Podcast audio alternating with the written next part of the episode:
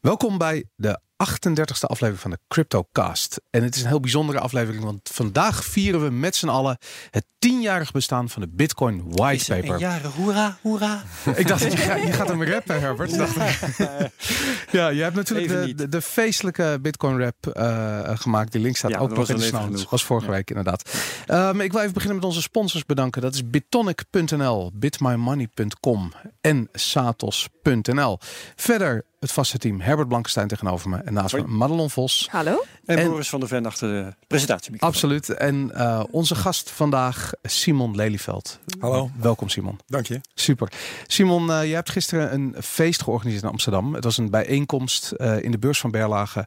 eh, waar we eigenlijk gevierd hebben dat de Bitcoin Whitepaper tien jaar geleden eh gereleased of gepubliceerd is eigenlijk Ja. door Satoshi Ja. Nakamoto.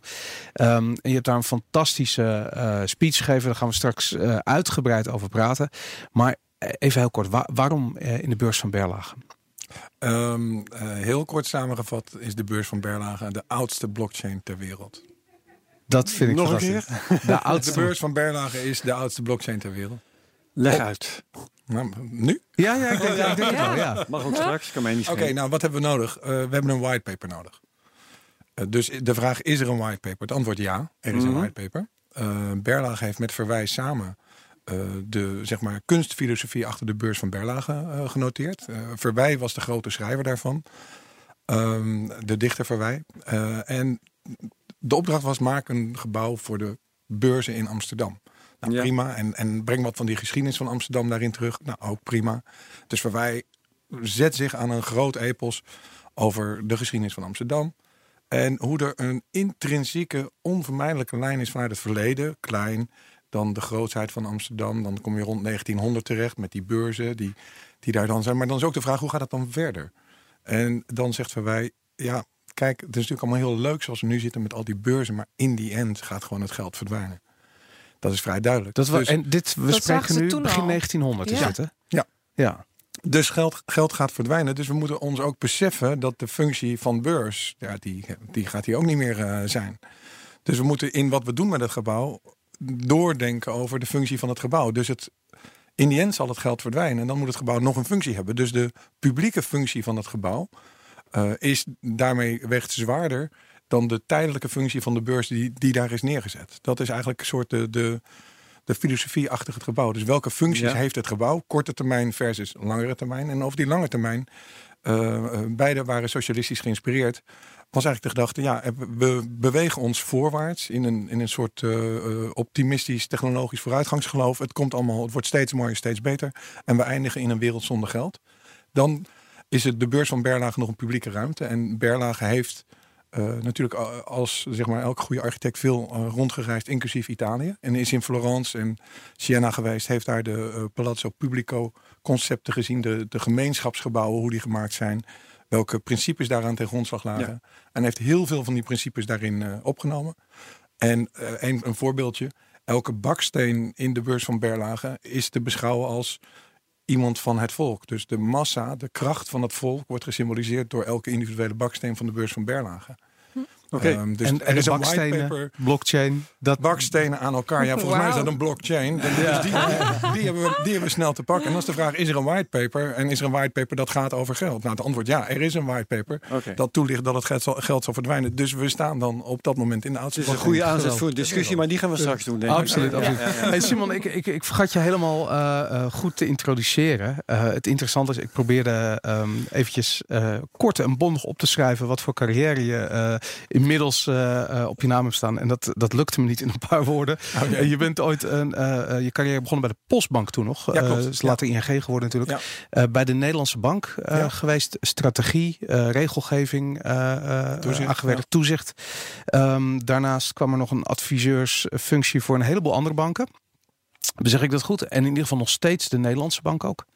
Ehm, even kijken, dus ehm, we hebben een los adviesrol. Dan heb ik nog gewerkt voor de Nederlandse Vereniging van Banken. Eh, zeven jaar is dat inderdaad. En daarna ben ik weer als individuele adviseur eh, in de markt. En daar adviseer ik eh, zowel bedrijven als overheden, nou ja, groot en klein, op, op het onderwerp betalingsverkeer, bankieren, innovatie. En dan ook welke regelgeving is van toepassing. Het is eigenlijk altijd die productinnovatie En dan welke regelgeving gaat er komen? Dus dan roept iedereen, ja, er is geen regelgeving voor. Nou, die is er wel, maar je moet met intelligentie kijken naar wat er dan gebeurt. Ja. En dat hoop ik, dat hoop ik dan mijn klanten uh, mee te geven. Fantastisch. En daarnaast ben je ook uh, curator van een virtueel museum of van een digitaal museum eigenlijk. Ja. Dat ja. heet uh, um, Stichting, wat zeg ik? Ik wil het goed zeggen, Stichting Financieel um, Financiële Geschiedenis. Zeg ik dat goed? Nou, financieel is, erfgoed, het, sorry. Het is een non-profit initiatief financieel erfgoed, om het ja. helemaal uh, zo goed mogelijk te noemen. Inderdaad. En je geeft zelfs rondleidingen rondom het beursgebouw en uh, in Amsterdam. Ja. Over de, en vertelt daarin over de financiële geschiedenis van de stad. En de oudste beurs ter wereld. Want dat is wat de beurs van Berlage toch is. Zeg ik dat goed? Uh, nou, nee, de beurs van Berlage niet. Oh. Maar uh, we hebben wel uh, de, het aandeel. We zeggen in Nederland dat wij de eerste zijn waar het aandeel was. en dat, die mythe houden we even goed in stand. Okay. We, gaan niet, we gaan niet in alle details duiken. Dus we, dat, dat is zeg maar, als de letters I Amsterdam weggaan, moeten we tenminste niet ook dat verhaal weggooien. Dus ja, wij hadden het eerste aandeel ter wereld. Ik wil zeggen, dat heb ik op de middelbare school nog geleerd. Ja, en dan blijkt nee, dat, dat gewoon ook niet waar nee, te zijn. Dat is, dat is echt, echt Die dat rabbit hole houdt nooit op. Ja, nee, nee, Geweldig. Nou, top. Laten we... Wacht even. En, ja. je bent verbonden aan Bitonic toch? Een van onze sponsors. Uh, ik help Bitonic op dit moment met uh, een stuk regelgeving over AML, nou, over witwassen en dergelijke implementeren. Ja, ja, ja. ja. Heel okay. interessant. interessant ja, ja. We gaan uh, beginnen met de tweets. En uh, er zijn natuurlijk een aantal tweets binnengekomen gericht aan ons, at CryptoCastNL. Maar omdat het natuurlijk het tienjarig bestaan is van de, uh, van de whitepaper, dacht ik van laten we heel even kijken wat de leukste tweets zijn die we voorbij zagen komen ja. uh, van prominenten uit de crypto, blockchain, bitcoin uh, wereld. En wat zeggen ze daarover? En uh, iemand die ik heel hoog heb zitten, dat is uh, Elizabeth Stark. Zij is directrice bij Lightning Labs.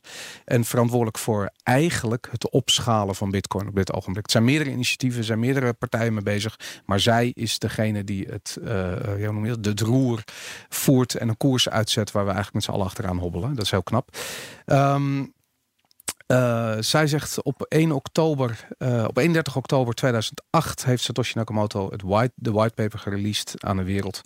En niemand uh, kon het iets schelen toen dat gebeurde. Ja. Mensen dachten dat een, een, een wereldwijde gedecentraliseerde geld eenheid, um, waarbij niemand de controle had, dat het krankzinnig was.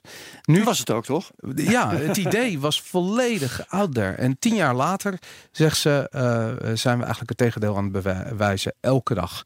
En nou, hier is op de volgende, volgende tien jaar. En wat ik zo interessant vind, zij, zij benoemt iets wat ik zelf heel belangrijk vind. En dat is namelijk dat de context waarbinnen de whitepaper geschreven is, of waarbinnen het project bedacht is, um, heel moeilijk nog te begrijpen is vandaag de dag. Het is maar tien jaar geleden. Maar ik, ik, wil, ik kan het begin van de financiële crisis niet eens. Ik kan me bepaalde dingen nog herinneren, maar ik kan me niet de, de, de, de emotie, de wereldwijde, uh, uh, ja, echt de context waarbinnen het bedacht is, herinneren. En ik ben benieuwd, Simon, heb jij daar nog herinneringen aan? Kan jij die context schetsen? Uh, ja, dat kan ik wel. In uh, augustus 2007, geloof ik, uh, zat ik nog in een hotelletje in Frankrijk. Toen deed ik de tv aan. Toen zag ik een rij voor Northern Rock.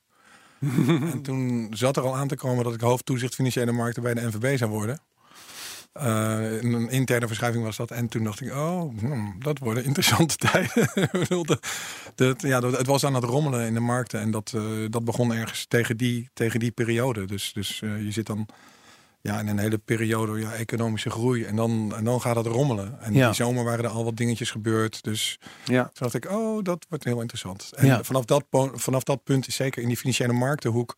en, en de Nederlandse bankwezen natuurlijk echt van alles gebeurd. Het is echt zo'n zo'n bumpy ride. En dat... Ja. Um, uh, ja, je kunt die, die, die vele rapporten, de wit en al die tijdlijnen die er geschreven zijn, kun je erop nalezen. Maar dat is, dat is uh, kijk, er zijn zeker op het ministerie van Financiën en bij DNB echt mensen dag en nacht vol in touw geweest. En in, in mijn rol zat ik daar lang niet dicht bovenop, maar op bepaalde momenten, in bepaalde uh, situaties wel. En, en emotioneel natuurlijk heel erg. We mm -hmm. een soort uh, elke maandagochtend overleg met ons team. En dan even kijken wat er gebeurd was. Nou, ik weet dat we die weekenden hadden van Flop, deze bank overgenomen. En het weekend van, hé, hey, we laten nu een bank uh, lopen. Uh, ja. Waarop ik tegen mijn medewerker zei: ja, Ik denk dat het goed is, maar ik denk ook dat het een enorme knal wordt. Of iets in die sfeer. Dus ja, dat, het, ik ja. heb daar heel veel beleving bij, maar wel heel erg gekleurd vanuit dat uh, financiële paradigma. Ja, dat, dus dat, dat perspectief. Uh, wat er op Reddit gebeurt of zo, dat, dat ontging mij volledig. En, en ik moest vooral niet veel dingetjes gaan zitten twitteren of zo. Want dat, dat was. uh, Alles werd uit zijn verband getrokken. Nou, is het natuurlijk ook zo dat die whitepaper ontwikkeld is door. Um, iemand of een groep mensen die uh, onder de naam Satoshi Nakamoto te werk gingen. Maar die, ze hebben hun werk gebaseerd. En jij zei letterlijk gisteren tijdens je uh, verhaal. Uh, ze hebben dat gebouwd op de schouders van vele anderen. Um, en er gebeurde toen al wat. En vrij veel in Nederland ook. eigenlijk ja. allemaal digitale geldinitiatieven. Ja. Um, die steeds technisch net niet lukte of net niet opgepikt worden. En wat is, waarom is dat bij Bitcoin wel gebeurd? Wat is het verschil tussen de, de Bitcoin whitepaper en de projecten die er daarvoor uh, eigenlijk al bestonden? Um, nou, misschien moeten we dan het, uh, het belangrijkste, het meest aansprekende voorbeeld kiezen. Dat is uh, eCash van DigiCash van ja. David Chaum. Mm -hmm. Um, was er al in de jaren negentig, hè? Exact, ja, ja dat, was ja. Al, dat bestond al heel lang. En hij had, uh, hij had eigenlijk een, een goed lopende smartcard business. Ja. Waarnaast de software business uh, ging ontstaan. Ik heb nog van die Digicash muntjes op mijn pc gehad. Ja, nou ja, goed. Ja, nee, precies. En het, en het interessante ook dat die muntjes... Uh, kijk, hij kreeg op een gegeven moment snel in de gaten dat... als, ik kan ze niet voor geld uitgeven, want dan trek ik geld aan van het publiek. Dus hij had van de Nederlandse bank te horen gekregen, dat, dat is niet de bedoeling. Dus hij gaf ze gratis weg. En ze kregen toch in de secundaire markt een waarde. Dus dat is een van de dingen die je kan terugzien. Het maakt niet uit, zelfs als je dingen gratis weggeeft, gaan ze een waarde krijgen in het economisch verkeer. Dus dat is een van de dingen die je daar uh, kon zien. Um, nou, en het verhaal rond en achter DigiCash, dat kan, kan door een aantal mensen heel veel beter verteld worden, denk ik. Um, uh, het beeld van wat ik ervan gezien heb, uh, is het uh, even, even als buitenstaander, op een gegeven moment kon je gewoon zien dat uh, David Schaum zichzelf in de voet aan het schieten was. Door als je bijna een deal sluit met de Nederlandse banken over het gebruik van het systeem. En je besluit dan in de Volkskrant op een maandagochtend te zeggen: ja, die beveiliging van die pinpas is waardeloos. ja, weet je, als je heel effectief je eigen business om zeep wil hebben, moet je dat op die manier doen. Nou, dat, dat, dus, dus daar zit een hele diepe uh, psychologische.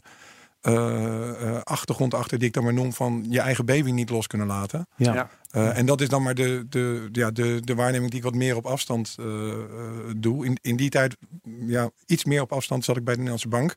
En daar was toen de vraag: oké, maar hoe kwalificeer je nou dit soort systemen? Is het nou werkelijk peer-to-peer? -peer? wat, wat zijn de effecten? dus, dus het hele begin van het denkwerk, wat als er een peer-to-peer -peer systeem zou zijn. Kijk, in de eerste analyse bij DigiCash, ja, het is eigenlijk niet echt peer-to-peer. -peer. Daarom, het was gecentraliseerd. Dus, dus ja. uh, veel groter probleem is misschien Mondex. Dat was een kaart die toen er was, waar echt wel peer-to-peer -peer tussen de twee hardware devices geld werd gemuteerd. Nou, dat, dat, dat was in technische zin uh, vanuit een centrale bankperspectief veel gevaarlijker. Maar daar zaten zoveel banken omheen dat dat weer de safeguard was. Dus, ja. Maar het zet wel um, uh, alle breinen aan het werk op dat moment om na te denken over wat als we in een wereld komen uh, waar peer-to-peer -peer elektronisch geld bestaat. En wat heel opvallend is, als Bitcoin komt, dan is bijna de hele generatie vergeten dat we het echte denkwerk daarover, of het fundamentele denkwerk, al een keer gedaan hebben in een periode dat de techniek drie keer niks kon. En ook de Want Nederlandse bank heeft op dat Nederlandse banken, centrale banken, uh, daar iedereen heeft. Uh, er, er, is eigenlijk in de sfeer van prepaid cards en elektronisch geld, zoals dat dan heet. Nog heel even voor de ja. beeldvorming van de luisteraar die ja? iets jonger is. Uh, Zo'n kaart, dat hield dus in dat je van kaart naar kaart peer-to-peer, -peer, om het zo ja. maar te zeggen, geld kon versturen. Digitale valuta. Exact. Okay. Ja, wow. Ik ga even door naar de volgende tweet hier op Oh, sorry, ik, ik uh, onderbrak je volgens mij. Ja, ik heb geen idee. Ik, denk, we gaan het vanzelf ik dacht dat het punt gemaakt was. het, het ging over de, over de context inderdaad ja, van uh, en, ja. uh, DigiCash. Uh, Dan Held, die onder de naam Dan Heddel op, op Twitter zit, die heeft, ja, hij schrijft veel. Hij is, hij is een goede auteur. En hij heeft een verhaal geschreven waarin hij eigenlijk vertelt wat de voedingsbodem was voor Bitcoin. Um, en zijn artikel heet Planting Bitcoin en het derde deel heet Soil. En dat heeft hij um, vandaag gereleased, of eigenlijk gisteravond gereleased, uh, ter ere van het tienjarig bestaan. En uh, ik heb de link daarna ook in de show notes gezet. En dat, uh, uh, ik vond dat een, een, een, verrassend verhaal, omdat dat eigenlijk ook weer die context schept. En hij gaat wat meer in op de, ja, de, de, de libertarische gedachte, die toen eigenlijk alleen maar in een activistische hoek terug te vinden was. Ja. En door die crisis uh, gemeengoed werd. Omdat iedereen zoiets had van ja, maar iedereen was verontwaardigd en boos op de banken. En boos op dat er maar geld werd gecreëerd. Terwijl er waarde aan het verdampen was. Uh, en dat dat eigenlijk een soort van ja, een beetje uh, in de gemeenschap een soort context was waarbinnen het project kon aarden. Nou goed, Den Heddel dus. als laatste. maar even Boris, ja. jij zegt nu dat, dat, dat pas in 2008 die ja, woede kwam toen mensen erachter kwamen hoe geldcreatie werkte en dergelijke. Maar ik heb het gevoel dat het nu misschien nog wel Ehm, duidelijker is voor mensen dan dat het destijds was. Ja. Omdat het, de informatie veel uh, toegankelijker is voor iedereen. Ik merk het ook in mijn generatie. Ik ben dan iets jonger. Ehm, veel meer mensen weten hoe het monetair systeem werkt en hoe geldcreatie werkt. op het moment dat je daarachter komt, dan krijg je een heel andere visie op geld. Maar dat idee alleen al, hè, dat je dat jongeren nu in aanraking komen met crypto en zichzelf direct de vraag stellen van als deze rare coin die ik hier heb geld waard is, waarom heeft dan de euro of wel of niet geld waard? Waarom heeft de euro dan wel of niet uh, een bepaalde waarde? Dan ga je nadenken over wat is geld, wat is de rol van het geld. Precies. En ik zie dat uh, om me heen veel, maar ik zie het onder jongeren ook veel stagiairs bij Blammer die daar allemaal mee bezig zijn, ja. die zelf die vragen stellen. En ik denk dat dat wezenlijk anders is dan voor. Maar weten ze dat echt hoor? Ja, sorry, ik, daar, daar, daar, ik, ik uh, herken wat je zegt. In de zin dat, dat er heel veel zelfeducatie is. Ja. Maar um, wat, ik dan, wat ik zo op een opvallend verschijnsel vind, is dat uh, er is heel veel zelfeducatie. Waarbij de, de mensen die vanuit uh, een vakgebied en vele jaren ervaring zeggen. Nou, denk, kijk ook nog eens even hier naar. Nee, nee, nee, nee. Want we hebben het nu zelf in de, in de smiezen. Hè, dus dus uh, er, er is iets te veel.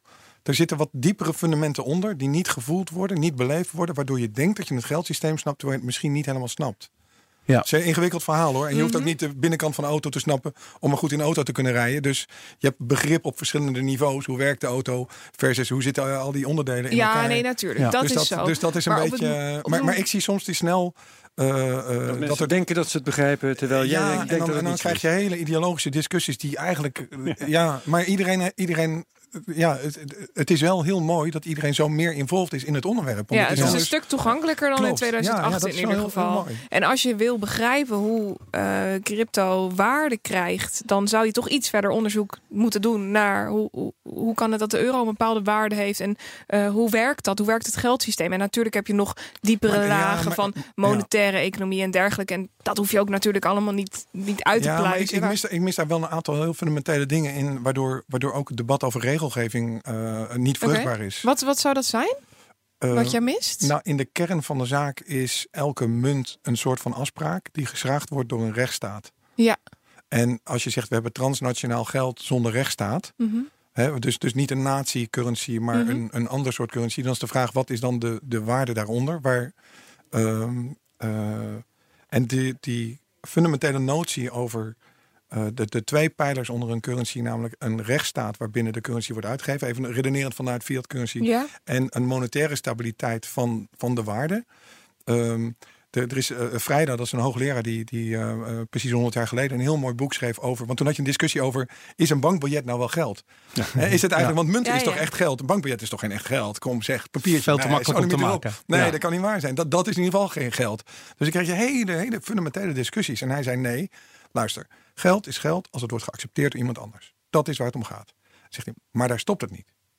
Want de enige reden dat je het accepteert, is omdat op de achtergrond een Iets rechtsstaat achter, is. ja. Waarbij je weet, als ik ruzie heb, dan kan ik het terughalen. Ga ik Ja. naar de rechter en dan krijg ik het terug. Mhm. Dus ik zit niet in een fraudeleuze, corrupte tent waar nou ja, een overheid het links en rechts kan wegklauwen. Plus, ik heb een monetaire eh, veiligheidsgevoel bij een munt, waardoor ik denk, oké, prima, die ga ik dus Nee, dat, is, accepteren. dat is goed dat je dat Dus zegt, want dat, je hoort veel eh, van economen. eh, achter een munt zit de economie van een land. Hè, dat, eh, dat- en dat geeft het de waarde.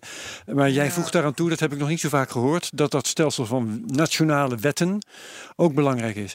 Ehm, maar eh, is er dan zoveel als zeggen dat jij niet gelooft in, eh, in eh, de mogelijkheden als betaalmiddel, als, als geld van Bitcoin? Ehm, nou, Zonder staat. Nou, Dus. la- laten we het voorbeeld pakken van de DAO. Want dat heeft mij verbaasd. Hè? Dus je krijgt de, de DAO-hack. Je Ja. krijgt ruzie over is het links of is het rechts. Nou, open source, iedereen eh, ruzie maken. Nou, pak de statuten erbij van de stichting. Pak de open source eisen die er staan. Daar staat als we ruzie hebben gaan we naar de mediator in Zwitserland. Mijn reactie op het moment dat dat gebeurt is... prima, er is niks eh, vrij van recht. Er is altijd een soort van recht van toepassing. Welk recht is hier van toepassing? Wat hebben we afgesproken hierover? Want ook in open source heb je nog afspraken Ja. over hoe je de dingen doet. Mhm. Dus ga terug naar die afspraken als onderste laag van het systeem. En ik heb toen, toen Gavin hier in, in Amsterdam liep te roepen... ja, we gaan het zo doen, we gaan vorken. Heb ik gezegd, ja, sorry, je zit er gewoon naast. Je moet naar de politie gaan, aangifte doen... of gewoon civielrechtelijk ruzie maken... Maar je kan niet even zelf je systeem herontwerpen en je geld terughalen omdat je er zo dik in zat dat je voor eigen rechter speelt. Dus Nou ja, dat bleek dus Daar- wel te kunnen. eh, natuurlijk kan het. Maar dan, Dan gaat er iets fundamenteel mis. Is eigenlijk wat jij nu zegt. precies. En dat, dat iedereen vervolgens in het narratief van, van die jongens zit na te denken over wel vorken, niet vorken. En niemand die stap maakt naar die onderste laag. Mhm.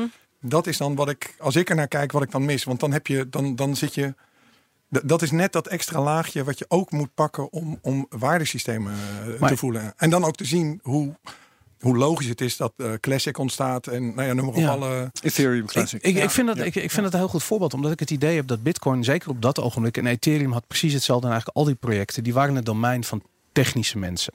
En die hadden zoiets van alle problemen en alle oplossingen die op dat technische domein plaatsvinden, die lossen we ook op binnen dat technische domein.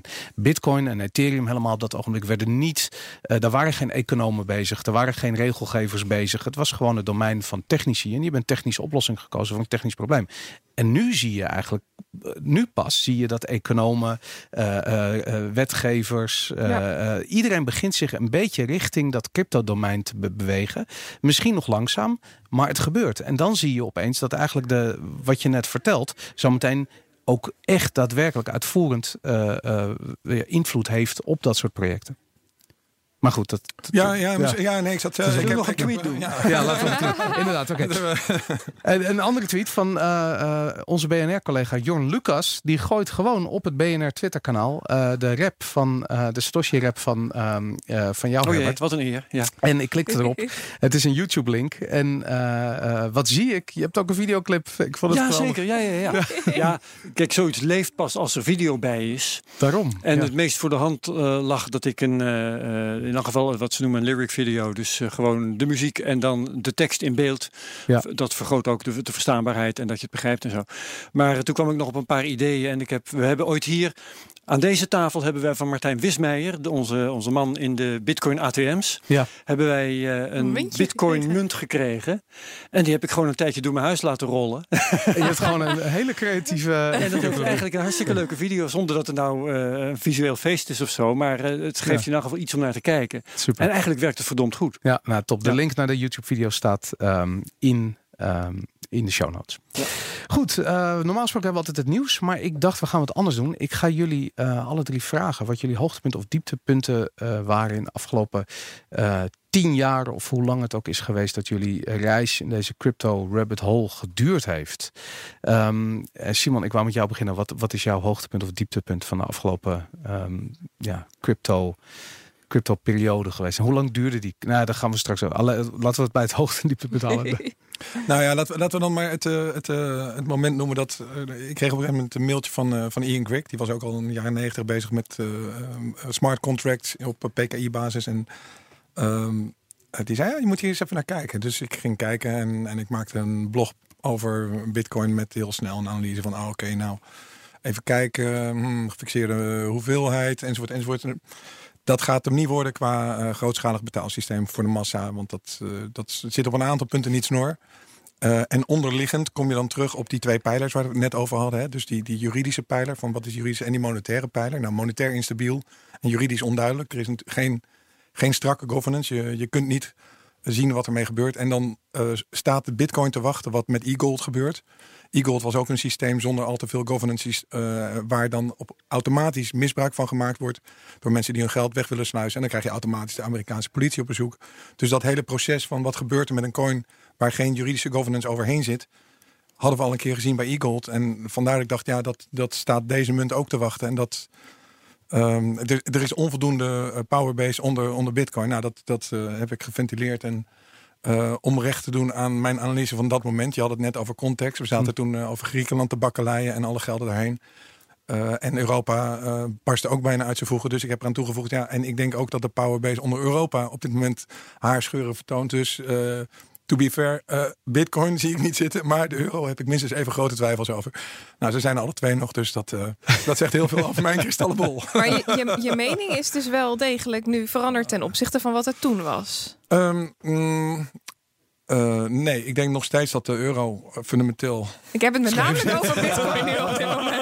Anders heet het hier wel Eurocast. Dus. Nee, uh, uh, nee hij is niet fundamenteel veranderd. Maar wat ik wel doe, is ik probeer, omdat ik zoveel economen zo makkelijk de Bitcoin zie afserveren, ja. um, wil ik wel heel erg, omdat die. Um, Ehm, in totalitaire staten, waar je dus geen rechtsstaat hebt en geen monetaire stabiliteit, Mhm. Eh, is de bitcoin je verzekeringspremie tegen een slechte overheid. Ja, bijvoorbeeld en, en in die Venezuela. functie is vitaal. En Ja. dat wordt niet gezien door economen die in landen zitten waar het goed gaat.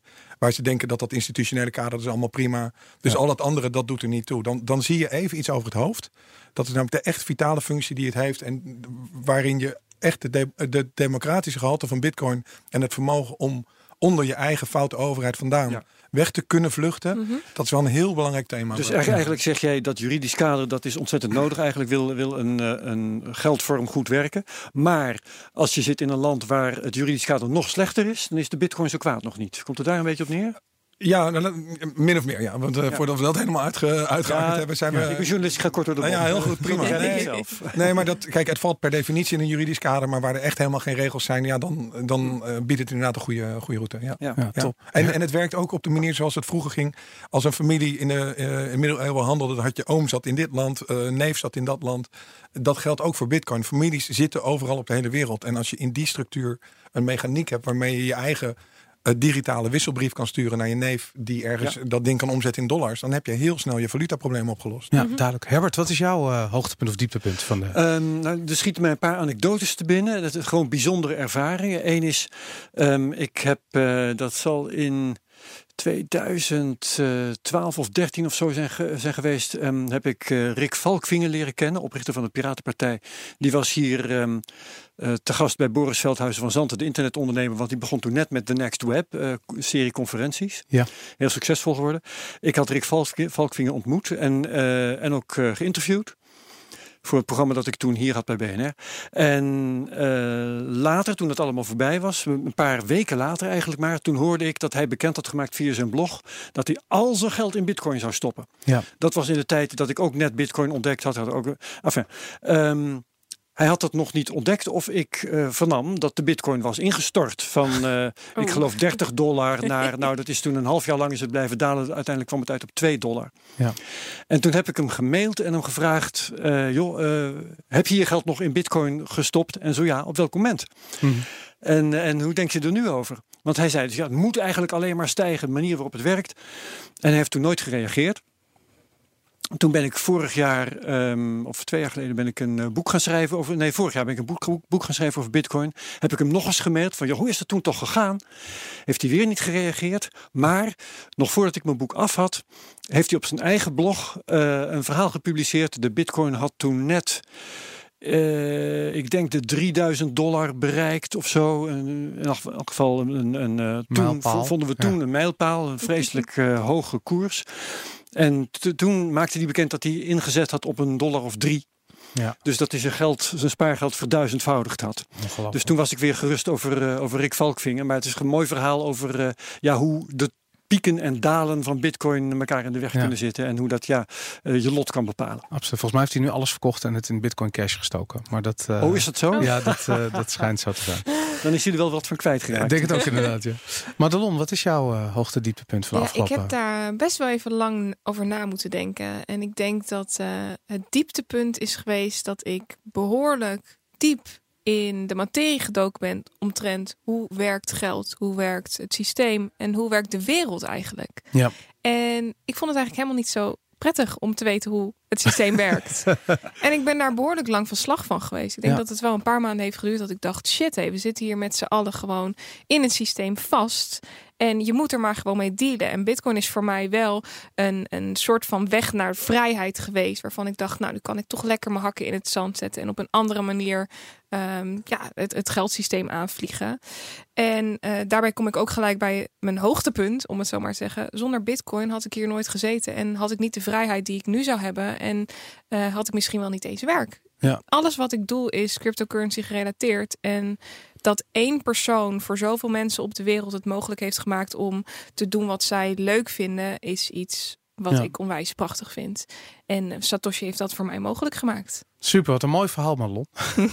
en jij, Boris? Uh, mijn, uh, mijn, mijn dieptepunt was eigenlijk de SegWit-activatie vorig jaar. dat is het moment waarop ik echt twijfelde over Bitcoin. Ik dacht, dit gaan we niet overleven.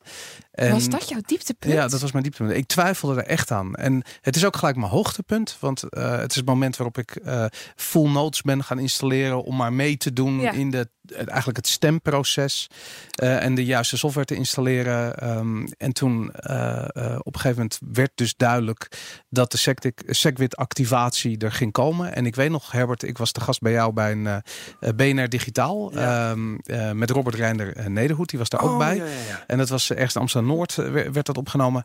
En dat was het. Ik weet nog dat ik jullie feliciteerde. En iedereen had zoiets van ja, maar we weten toch niet hoe het uitpakt. Maar ik had echt zoiets van ja, maar wel. Ik weet wel hoe, hoe, dit uitpakt. Ik weet precies hoe dit uitpakt. Dit is namelijk het democratische proces van Bitcoin wat gewonnen heeft. En als je die lijn doortrekt, dan gaan die volgende keer en een keer daarop en een keer daarop wordt het ook gewonnen. En dat is de, toen ik toen ben ik echt fundamenteel gaan geloven in Bitcoin. Dat is mijn verhaal. Niet. Deed je dat nog niet dan? Ik, ik geloofde toen in de technische waarde van Bitcoin en niet in de economische waarde. En dat, dat, dat ben ik toen gaan geloven. Dus dat, uh, maar goed. Oké, mooi. Dat is het verhaal. Uh, laten we snel doorgaan naar de, um, naar de prijsanalyse, denk ik. Oh, uh, ik pak hem er eventjes bij. Ik heb hem nog niet voor me staan. Misschien, Madelon, moeten we beginnen met een tweet die we kregen van ja. CryptoCore oh, of Core Crypto. Um, die heeft een uh, TradingView uh, account waarop die technische analyse plaatst. Ja. Die stuurde ons een tweet en die zei van moet je nou toch eens kijken als je heel erg uitzoomt op de chart, dan vormt zich een gigantische driehoek die ergens in 2024 bij een prijs van 2 miljoen dollar waarschijnlijk gaat uitbreken naar boven. 66,7% kans dat hij naar boven uitbreekt. Wat is jouw mening over die extreem positieve interpretatie van de prijs van Bitcoin? Ja, dit vind ik heel erg lastig. Ik, uh, ik zie inderdaad twee uh, weerstandslijnen, twee weerstandspunten met ja, aan de bovenkant van de grafiek. En aan de onderkant heeft hij er drie getekend, waarvan eentje wel doorbroken wordt. Um, dat komt omdat hij niet heeft ingezoomd. En we hebben de link naar zijn TradingView in de show notes staan. Hij, um, in zijn chart gaat 2013, stopt hij bij 2013. En dat was precies waar jij die chart, die piek zag, toch? Of niet? Zeg uh, goed? Deze bedoel jij? Ja, dan moet ik even met je meekijken. Nou... Boris kijkt eventjes mee op mijn scherm.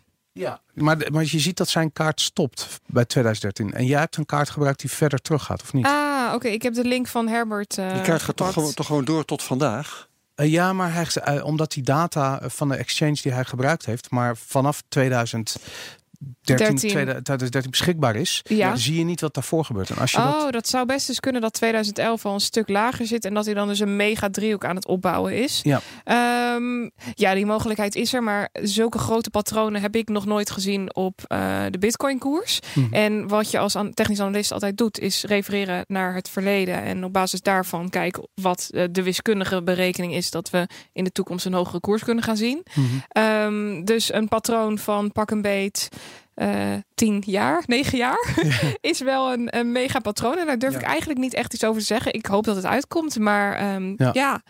Ja, volgens de theorie. ik wil er wel iets over zeggen, want ik heb geen verstand van technische, technische analyse.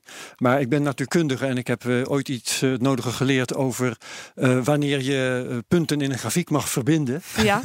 wanneer je mag concluderen dat ergens wel een rechte lijn doorheen te trekken valt. Mm -hmm. En dan is twee punten, zoals hij dat doet met die bovenkant van de grafiek, is volstrekt onverantwoord. Hoezo? Um, Dit zijn er dan drie, hè? Want je hebt dan nog 2011. Dan heb je 1, 2, 3. Dit is hier komt dan 2011. Herbert kijkt nu mee. Ja, ik kijk nu ook eventjes mee. nou, oké, die, die heb ik niet gezien, maar drie is nog heel krap. Maar het is wel wat technische analyse doet. Het is de schaal en de gevolgen van de voorspelling die, het, die het in het bovennatuurlijke Drie trekken. punten mag. Bij twee zou nou, ik zeggen, van mij dat niet. wordt risky. en, en, ook al doe ik niet aan technische analyse. En aan de onderkant van, van de grafiek geldt net zoiets. Want uh, daar heb je uh, eigenlijk helemaal geen punten. Je hebt uh, het punt van vandaag, pakt erbij, terwijl nog helemaal niet duidelijk is hoe het patroon daar gaat lopen. Middenin heb je niet een punt, maar meer een gebied waar je eigenlijk alles mee kunt. Mhm. En kijk je dan meer naar rechts, dan is daar ook een punt, maar dat ligt helemaal niet op die rechte lijn. Nee, dat klopt. En dus dat is, is ook een puinhoop. Ja, dat is ook waardoor ik zou zeggen, uh, doordat de, de lijn al doorbroken is, ja, is het hoogstwaarschijnlijk dat deze analyse niet helemaal opgaat. Maar alsnog, het idee is wel. Um, interessant. En, en, en, en ja, een grafiek of een chart op zo'n uh, groot timeframe en daar dan zo'n groot patroon optrekken, daar heb ik geen ervaring mee. Dus daar durf ik eigenlijk ook helemaal geen uitspraak En als je dit vergelijkt met het patroon waar we nu in zitten, hè, sinds uh, de jaarwisseling ongeveer. Ja dan heb je echt punt na punt na punt dat op een uh, redelijke rechte ligt, zowel aan de bovenkant als aan de onderkant. Ja, klopt. En dan zeggen, ja, ik zie ook wel een patroon. Ja, natuurlijk. Wel andere tijd. Maar dat Misschien moeten we Herbert een keer uh, een patroon laten tekenen. Laten we dat doen.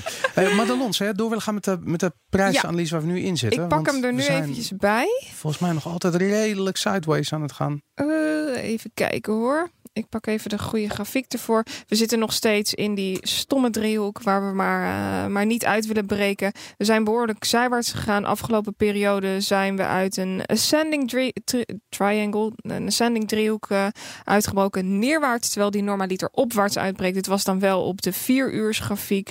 Uh, dus die patronen zijn minder valide, om het zo maar te zeggen, dan de patronen die je op de één dag grafiek tekent. Mm -hmm. uh, voor nu hebben we nog, ja, we hebben in ieder geval die steunlijn waar ik het vorige week over had, 6220 hebben we nu aangeraakt. Daar zitten we nu nog ruim boven. En ja, daarna hebben we nog, uh, nog één support rond de 6000 en daarna rond de 5900. En het kan best zijn dat we gewoon uh, nu nog helemaal die driehoek ingedrukt worden en dat we tot 17 november, misschien wel 7 december okay. nog moeten afwachten. Dus ja, heel veel meer kan ik er niet van maken. 7 december. Nou, dan gaan in, we in het kader van wie krijgt er allemaal ongelijk, uh, ja. wil ik dit keer de persoon opvoeren van Wim Willem Middelkoop. Okay. Die vorige week uh, uh, twitterde dat het deze week los zou gaan. Ja, nou, nou die heb ik, hij was niet de enige hoor. Dat, nee, ik zag er meer die dat zeiden. En, ja. en onder degenen die ongelijk gaan krijgen, kunnen we Tommy Lee rangschikken. Want die zei deze week dat het voor het einde van, einde van het jaar nog wel eens naar de 25.000 zou kunnen gaan. Ja. En die is dus ook echt, alles echt, kan nog. Heel erg, ja, alles kan. Maar die is heel erg kandidaat. Ja, we moeten wachten op Bitcoin die heeft een week nodig om daar te nee, komen. Nee, nee. Wat we langzaam wel weten is dat het omlaag gaat meestal sneller dan omhoog. Ja, dat is waar. En uh, dat, dat gaat dus, dat durf ik. Zal ik dat eens voorspellen?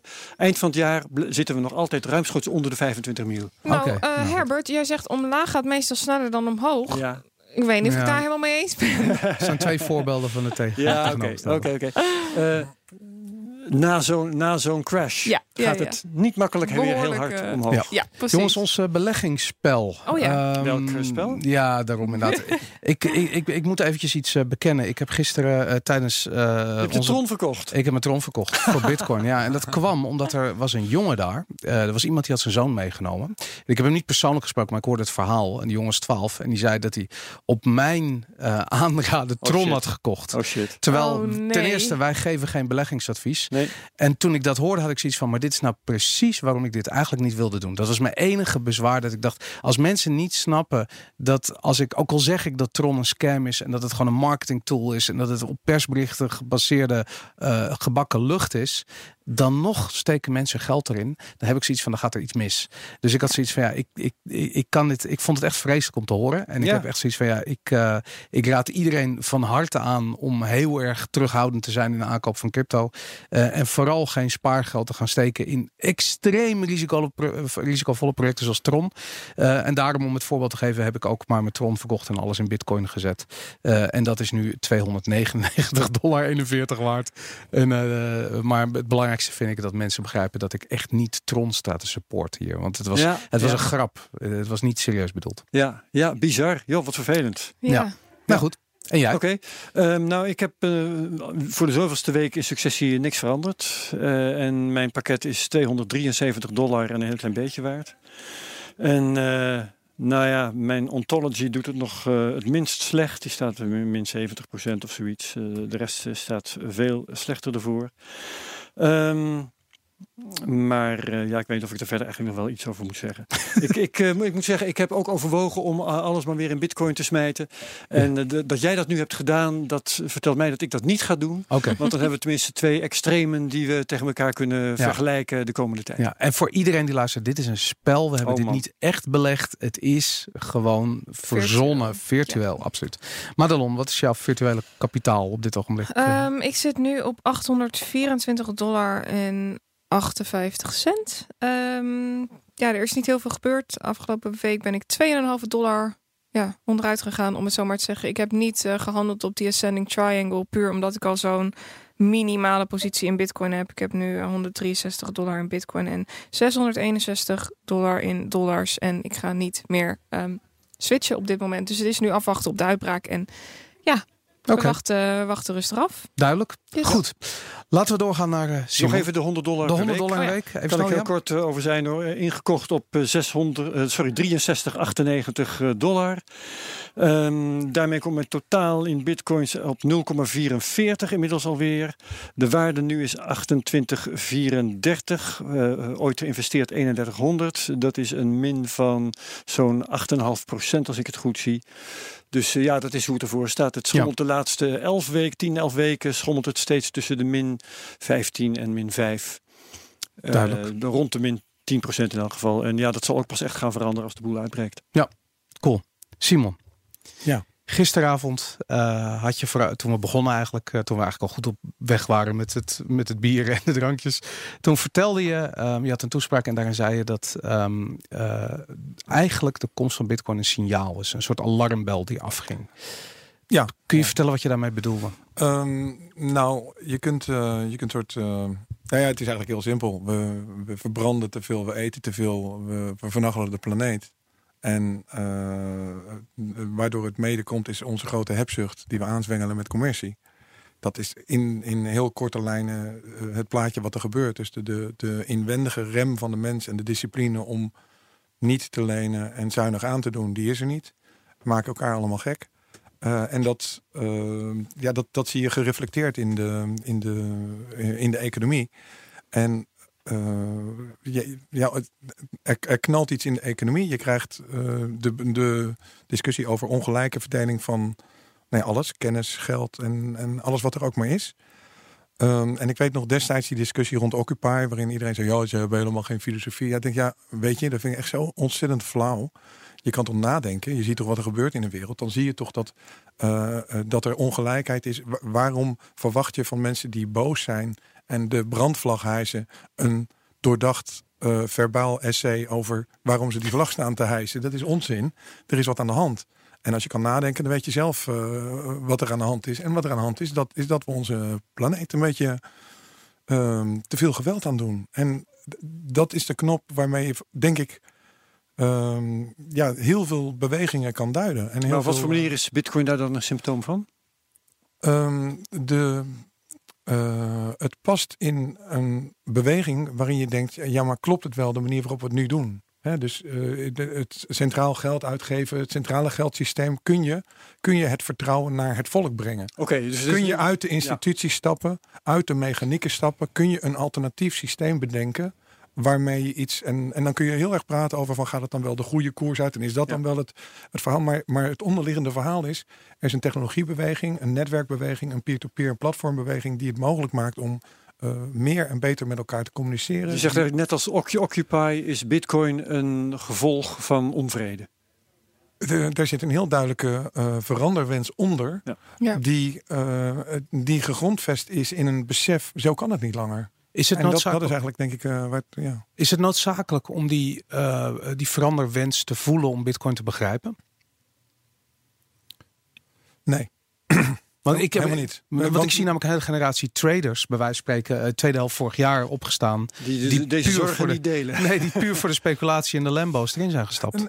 Het, wat ik um, ja, eigenlijk heel, heel ja, tragisch vind eigenlijk aan, aan het verhaal rond Bitcoin is, is ook Bitcoin is in zijn, in zijn opzet is het prachtig democratisch. Iedereen kan meedoen en in zijn uh, keiharde uitwerking in deze kapitalistische economie. Boing, heb je gewoon de schaal van economie erop, grote miners, pats. En dan is die kleine speler die ooit democratisch mee kon doen in dat systeem, ja, die is al heel snel weggezet. En je kon al zeggen, nou, die kleine speler was toch al niet democratisch, want de toegangshoorde die je moest hebben was dat je heel goed met computers was, dingen moest mm -hmm. kunnen installeren. Dus je moest al computer literate zijn ja. Ja. om dat te kunnen doen. Dus zo democratisch was het niet. Maar zelfs als je zou zeggen dat was democratisch, dan is die kleine speler er heel snel door het grote geld uitgeduwd. Maar dus als persoon die, kun je alsnog participeren in Bitcoin. Tuurlijk, dus dat kan. Dat, dat, uh, daar is verder, uh, dat kan. Maar als je het vanuit de achterliggende filosofie, dat je met de crowd, zeg maar, met een community samen het beheert, uh, het beheert omdat je niet grote instituties wil die macht hebben. En mm -hmm. dan terechtkomen in een situatie waar je uiteindelijk weer een machtsstrijd krijgt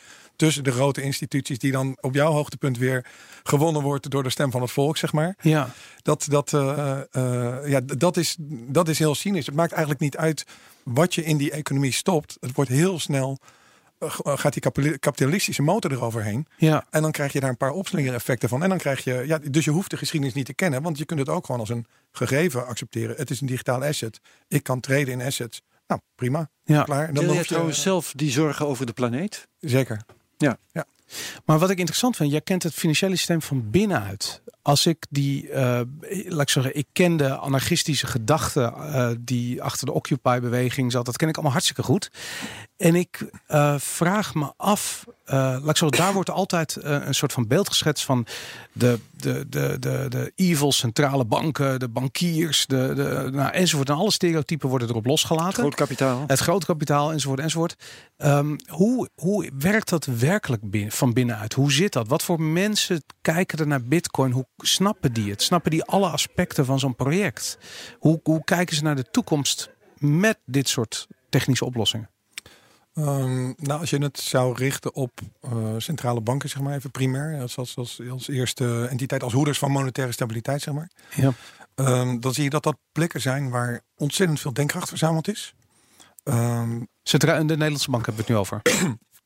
Alle centrale banken in de, in de hele wereld. Dus, dus als, als we het voorbeeld van elektronisch geld nemen. Toen uh, DigiCash kwam en die Mondex-kaart. Toen kregen centrale banken pijn in hun buik. Want Mhm. stel je voor dat er peer-to-peer cash zou ontstaan. Dat ontsnapt aan de controle van centrale banken. Mhm. Ja. Dus daar was de hoofdpijn.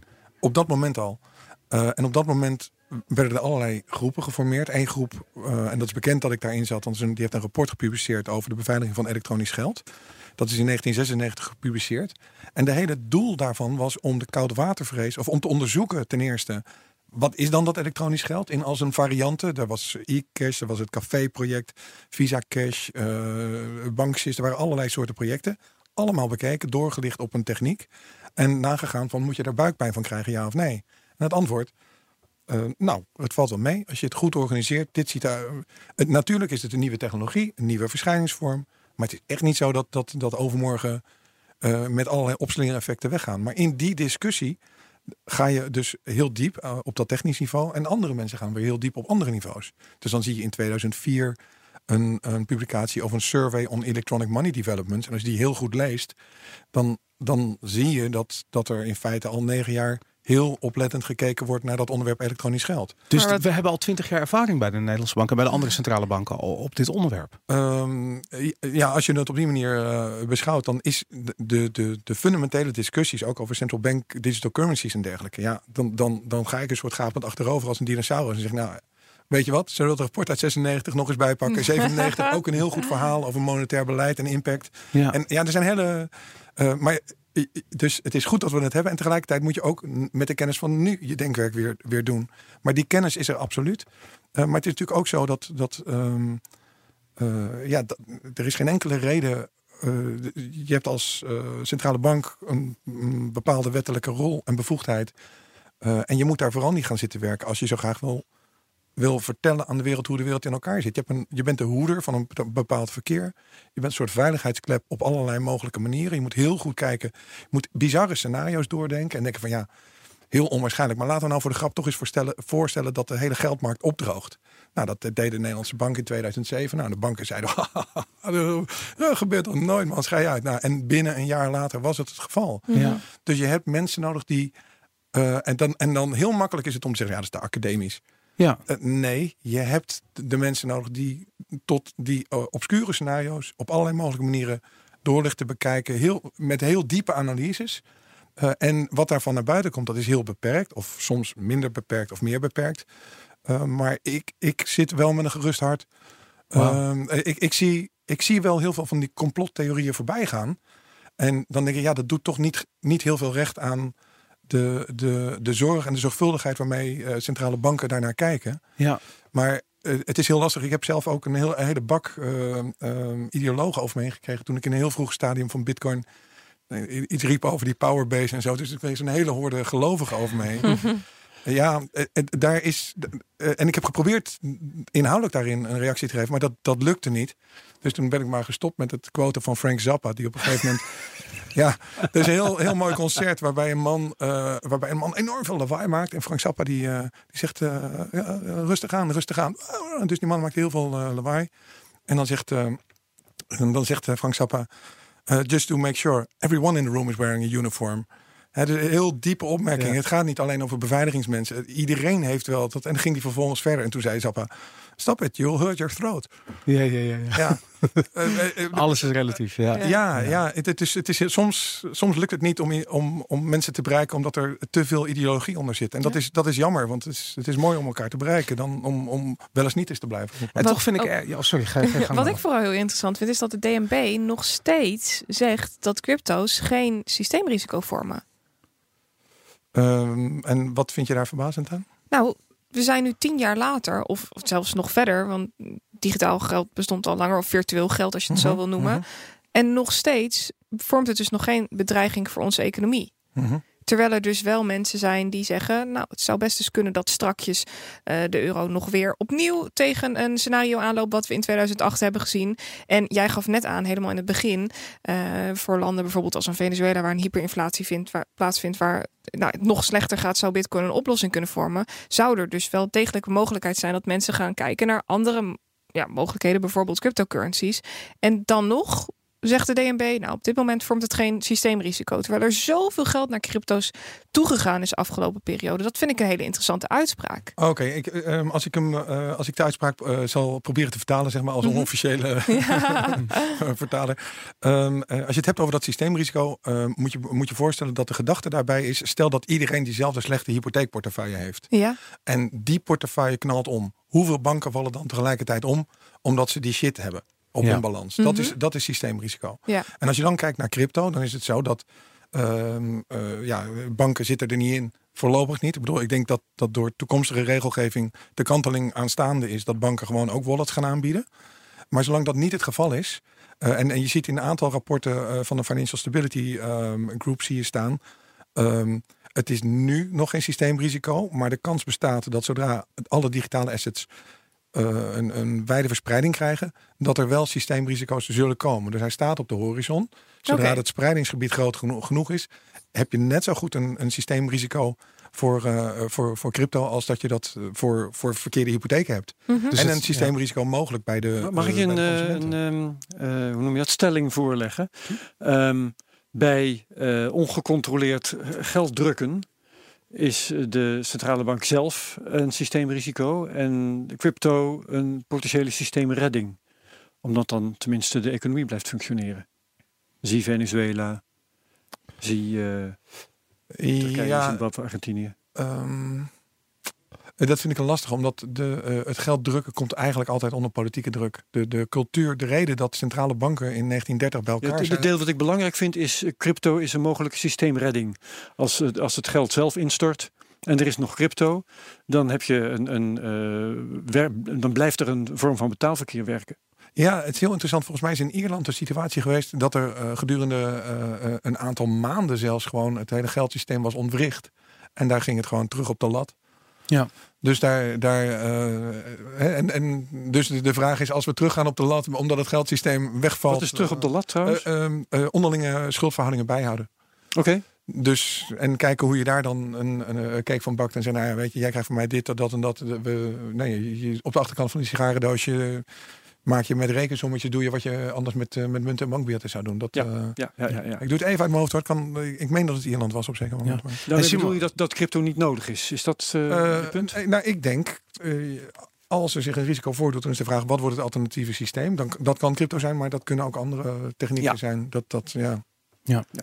Okay. je, je kreeg de zaal gisteren, um, uh, in ieder geval toverde een grote grimlach op hun gezicht toen je um, aankondigde dat je een ICO aan het doen was. Ja, dat, uh, ik, ik, kan toch niet achterblijven. Vertel eens mezelf ook op een brede grens. Vertel eens wat daar aan de hand is. Oké, okay, nou ja, als je dan toch tien jaar whitepaper uh, viert en alles, alle, ik heb gezegd, Bitcoin is het zaadje waar heel veel uit aan het groeien is op alle fronten, alle hoeken. Uh, en een van, de, een van de loten van die stam is natuurlijk de ICO. Um, En we stonden bij het beursplein natuurlijk, beurs van Berlage. en daar heeft een hele mooie IEP gestaan. Een prachtig mooi 130 jaar oude IEP voor beursplein 5. IEP. De IEP van I. Iepen Coin Offering. Oh, op die manier. uh, dus uh, op die IEP stond de tekst Now, achtergelaten door Occupy Now. En als ik dan rondleidingen door Amsterdam geef, dan zeg ik, zoek de occupy statements. Nou, dan, dan is dat ten eerste. Uh, dus de, de nauw op de boom, die zagen mensen bijna niet meer, maar hij stond er nog wel. Dan heb je de beurs van Berlage zelf, want dat is, als, hè, dat is een occupy statement, omdat het zo socialistisch geïnspireerd is. En dan heb je de, de, de stier die daar geland is. Die is ook zomaar opeens uit de lucht komen vallen en op dat plein terecht te komen. Dus dat zijn de drie. Uh, ik heb nu de quizvragen verklapt, helaas. maar dat zijn de drie occupy statements. En die boom die was dus op een dag weg. Ik loop over het beursplein. Wat is er gebeurd? Ja, we gaan de fietsenkelder maken en daarom zijn de bomen doorgezaagd. Dus ik, ja, maar ik wil dat stukje bast wil ik pakken en Amsterdam Museum geven. Want dat is geschiedenis van Amsterdam en Occupy. Die geen eigenaar heeft, terwijl dat wel een heel belangrijk moment in de geschiedenis is. Ik bedoel, als we, als we prenten hebben van 1720, de bestorming van koffiehuis Quincampoix, omdat we eh, over de financiële bubbel van dat moment boos zijn, dan moeten we ook dat stukje boom in het museum zetten. Dus dat was mijn, mijn basisidee. Toen ben ik op zoek gegaan. Nou, dan, de boom bleek bij Stadshout te liggen die recyclen bomen voor, van voor door Amsterdam. Dus zei, heb je de bast nog? Nee, die is weg, want de iepenkever moeten we... Uh, dus dus de echte buitenrand is weg, maar de rest van de boom, uh, die hebben we hier liggen. Dus als je daar leuke dingen mee wil gaan doen, heel graag, want dat is wat wij doen. Ja, nou, dan heb ik wel een aardig idee. En ik raakte aan de praat met een aantal mensen en uh, met een meubelmaker Daan Simons. En die zei, ja, Iep, dat is de Iepecent. Als je in de zomer of in de lente, dan gaan die hele kleine Amsterdam Snow heet dat geloof ik in het Engels, hele kleine fluisterende blaadjes, ja. die vallen van de iep af. En dat is een hele mooie metafoor voor geschiedenis. Het is altijd om je heen. Die in, de, in de lente zijn al die blaadjes om je heen. Het ritselt door Amsterdam. Het valt je niet op, maar als het niet er zou zijn, dan zou het je wel opvallen. Het is een hele mooie metafoor voor geschiedenis. En het is een ipecent. En die boom die lag daar, ja. Dus toen dacht ik, eh, we gaan ipecenten maken van, van de boom. We gaan nog heel veel meer doen met de boom, maar we gaan ipecenten maken. En ik heb een, uh, een ipecent gemaakt oh, met aan de ene kant... Ja, ik heb de echte... Uh, Schijfje hout. Ho, ho, ho. Dit, is, dit is 130 jaar. Deze, dit stukje hout heeft de opening van de beurs van Berlage gezien. Wow. Ja. Ja, ja, ja. Dus dat ja, is geschiedenis. Ja, financiële geschiedenis in de vorm van een houten munt. er zit een, een, logo op, dat kan ik niet direct plaatsen. de achterkant is blank. Daar staat iets opgeschreven omdat ik hem straks uh, aan iemand anders uh, ga overhandigen. Okay. Pre-ICO uh, heb ik hem maar met, uh, met oh, In plaats van Beatrix of, of Willem-Alexander staat hier... Nou, wat erop staat ehm, in, is eigenlijk het silhouet van de vier gebouwen die aan het beurs Plein hebben gestaan. Waarvan er eentje niet meer bestaat, maar de andere drie staan er nog wel. Uh, dus aan de ene kant is de uh, munt blanco, want dat is de boom zoals die is, zeg maar natuur. Aan de andere kant is die bedrukt en dat is wat, wat geschiedenis is. Dat wat wij op de wereld drukken. Dat is onze interpretatie altijd. En die interpretatie laat zien waar heeft die boom gestaan. Op het beursplein met een aantal gebouwen die gerelateerd zijn aan de financiële geschiedenis. Met drie kruisjes op de plek waar de boom stond. Maar in welke zin is dit een ICO? Um, omdat het een IPE coin. Oh, Oké, dus, dus en kunnen mensen hem ook kopen? Uh, Niet serieus met een blockchain en zo? Het, het uh, nee, ik heb overwogen, ik ga hem nog traceable in een blockchain hangen. Maar het wordt uiteindelijk gewoon een analoge ICO. Met, en de overeenkomst met ICO's is dat ik echt een volstrekt arbitrair issuing beleid heb.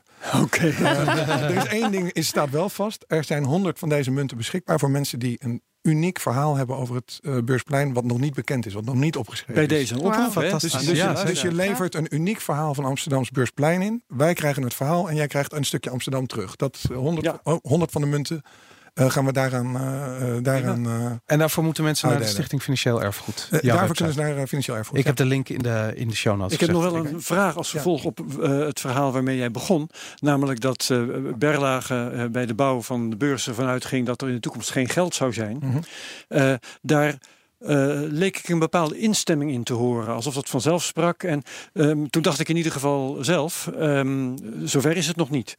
Dus uh, onderschrijf jij dat? Dat uh, we in de toekomst een maatschappij zonder geld tegemoet, gaan? Um, ik denk dat als je een hele, hele grote lijn denksprong zou maken, dan is die de volgende.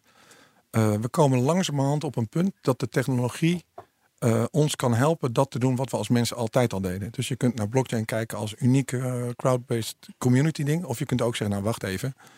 In 1500, als je land overdroeg in Zweden, dan was dat met een systeem van zeven getuigen die roepen dat is zijn land, dat is zijn land. Dus je had daar een consensusmodel voor het overdragen en registreren van landuitgifte. Nou, precies wat we nu, zoveel jaar later, met allemaal techniek aan het bouwen zijn en in een blockchain aan het stoppen zijn.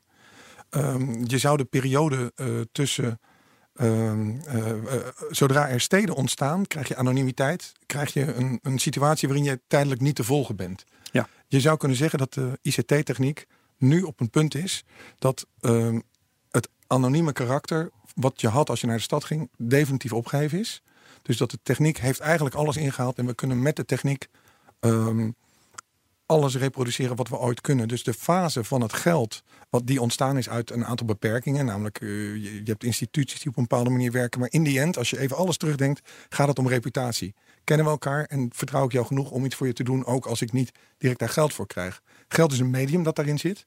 Uh, en waar je over zou kunnen denken, of je, wat je zou kunnen afvragen, is in welke mate uh, variaties van reputatie een alternatief gaan worden voor het, het klassieke geld. Geld heeft nu een bepaalde vorm en is efficiënt op een bepaalde manier.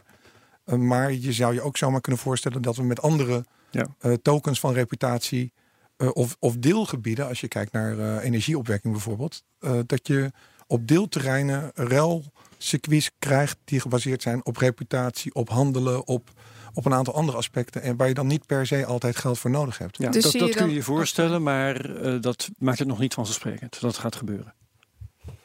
Um, zeg ik dan. Het is een theorie, nou, denk ik. Ja. ja, ik weet niet. Ik denk, ik denk dat je. Wat ik hoop dat gebeurt, laat ik het zo zeggen. Als ik een, een tussenstap maak, we hebben die discussie over central bank uh, currencies nu. Um, ik denk dat als je het hebt over die financiële crisis en ideologische mensen, dan krijg je depositobank en dit en dat. En mensen die roepen, ja, we moeten uh, de 100% reserve bank hebben. Die is er al bijna. Maar je, uh, je moet hem wel willen zien. Hoe is die er bijna? Um, als je nu een uh, zakelijke rekening bij Bunk hebt, ja. voor boven 100.000 euro staat dat geld bij de ECB. Dan Oh. heb je 100% reserve bank. Ja. Alleen bij. Bunk. Alleen bij Bunk. Wow, dat wist ik helemaal niet. moment. Daar wordt bitter weinig over gecommuniceerd. Ja, maar eh, toch, eh, toch, toch is het zo. En, en je kunt daar nog heel veel meer, ehm, meer over vertellen. Omdat Bunk moet een bank zijn om dat te mogen, om die toegang te hebben. Mhm. En mijn stellingname is dat het heel goed is als payment service providers en e-money providers, die de toegang tot die centrale banksystemen om allerlei moverende redenen in het verleden ontzegd is.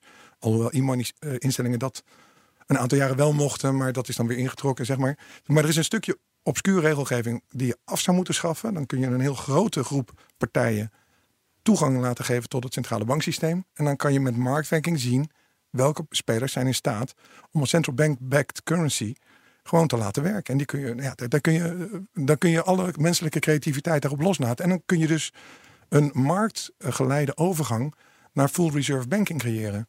Ja, dat, dat is wat ik als een hele mooie tussenstap zie, waar we eigenlijk bijna staan. Waar het niet dat de monetaire condities nu zo zijn dat je geld moet aftikken om het veilig bij de ECB weg te zetten. Ja. En ehm, eh, ja, dat die Settlement Finality Directive waar het dan over gaat, die moet ook nog veranderd worden. Nou, dat is één. Die, die- dat is echt zo'n draak. Die vinden mensen helemaal niet leuk. Is heel vervelend om te wijzigen. Dus daar ben je zeker vijf jaar mee bezig. Maar goed, denk ik, nou, vijf jaar bezig met monetaire klimaat. Ja. Ja. Verbeteren vijf jaar eh, om die eh, directive aan te passen. En als dan de mogelijkheid ontstaat om die kant uit te gaan, dan krijg je een veel duidelijker keuze tussen geld dat geld is, versus geld dat eigenlijk op een schuld leunt. En dan komen komen we in de richting van oplossingen van eh, robuustheid in de economie eh, terecht. Zou je een, een scheiding van geld en, en macht slash overheid, eh, zou dat een mogelijkheid kunnen zijn in de toekomst volgens jou? Die is er al, maar dat, dat wordt niet zo gezien. Nee. Maar die is er al. Als je, eh, dat, dat, wat ik eerder wilde noemen, de, de reden dat centrale banken met elkaar zijn gaan samenwerken in de jaren 30, is omdat toen zoveel overheden de muntpers aan wilden zetten, Mhm. dat ze wisten, we moeten bij elkaar zitten. We moeten elkaars hand beet houden en we moeten samen ons sterk houden, zodat we niet door onze eigen overheden worden weggetikt. Mhm. Eh, om, te, eh, om te borgen. En toen had je dan de, de gouden standaard en alle discussies daaromheen. Dus het, het, het, het besef dat er een hele diepe eh, culturele eh, hardcore centrale bankkern is die zegt: blijf met je tengels van ons geld af. Dat is heel veel mensen vermengen dat en denken: ja, oh, centrale bank hetzelfde als politiek en dat is, dat is één pot nat. Maar daar, daar zit echt een hele eh, robuuste cultuur onder die. die Maar de echt, scheidslijn daartussen op dit moment is behoorlijk dun.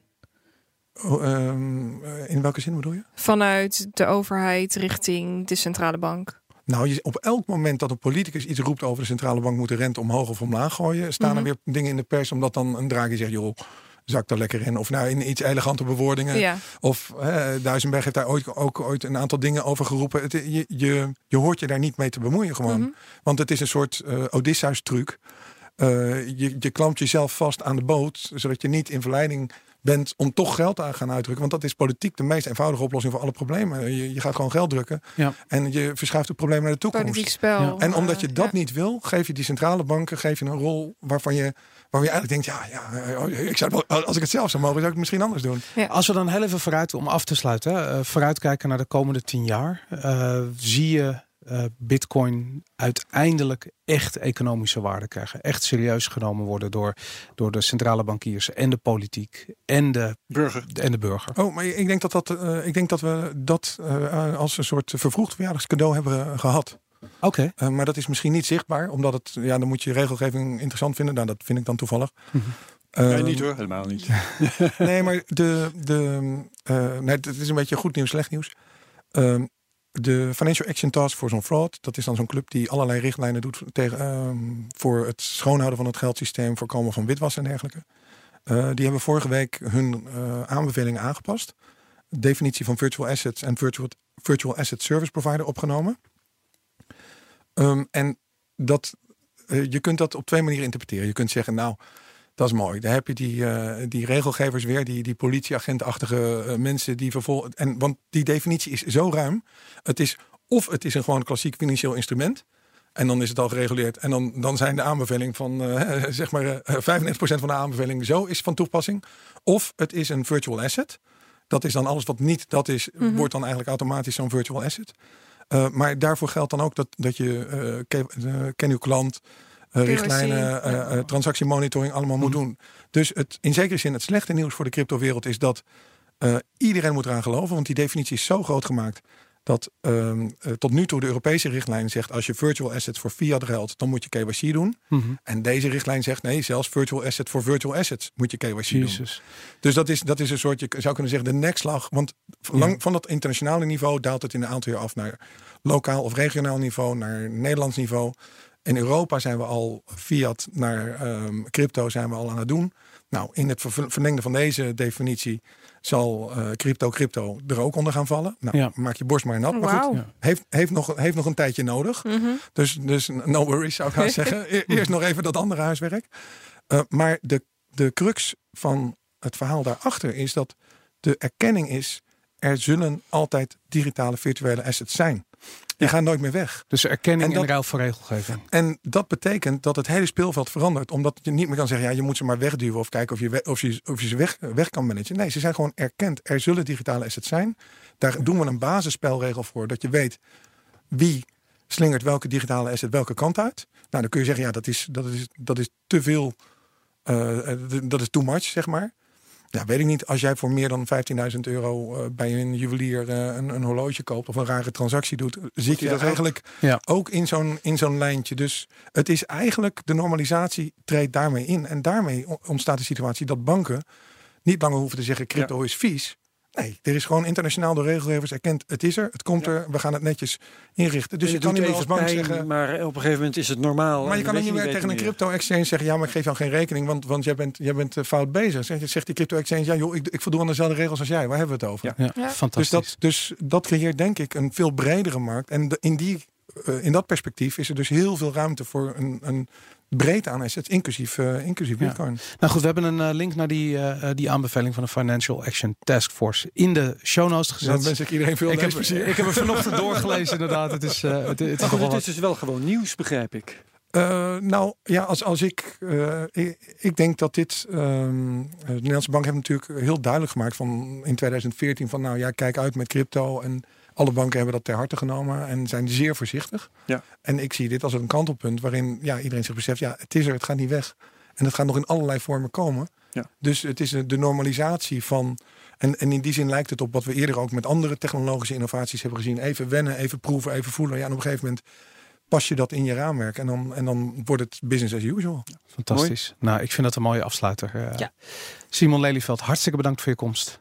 Herbert, Herbert Blankenstein bedankt. Madelon Vos bedankt. Thanks. Boris van der Ven ook. Je, tot de volgende keer. Dag.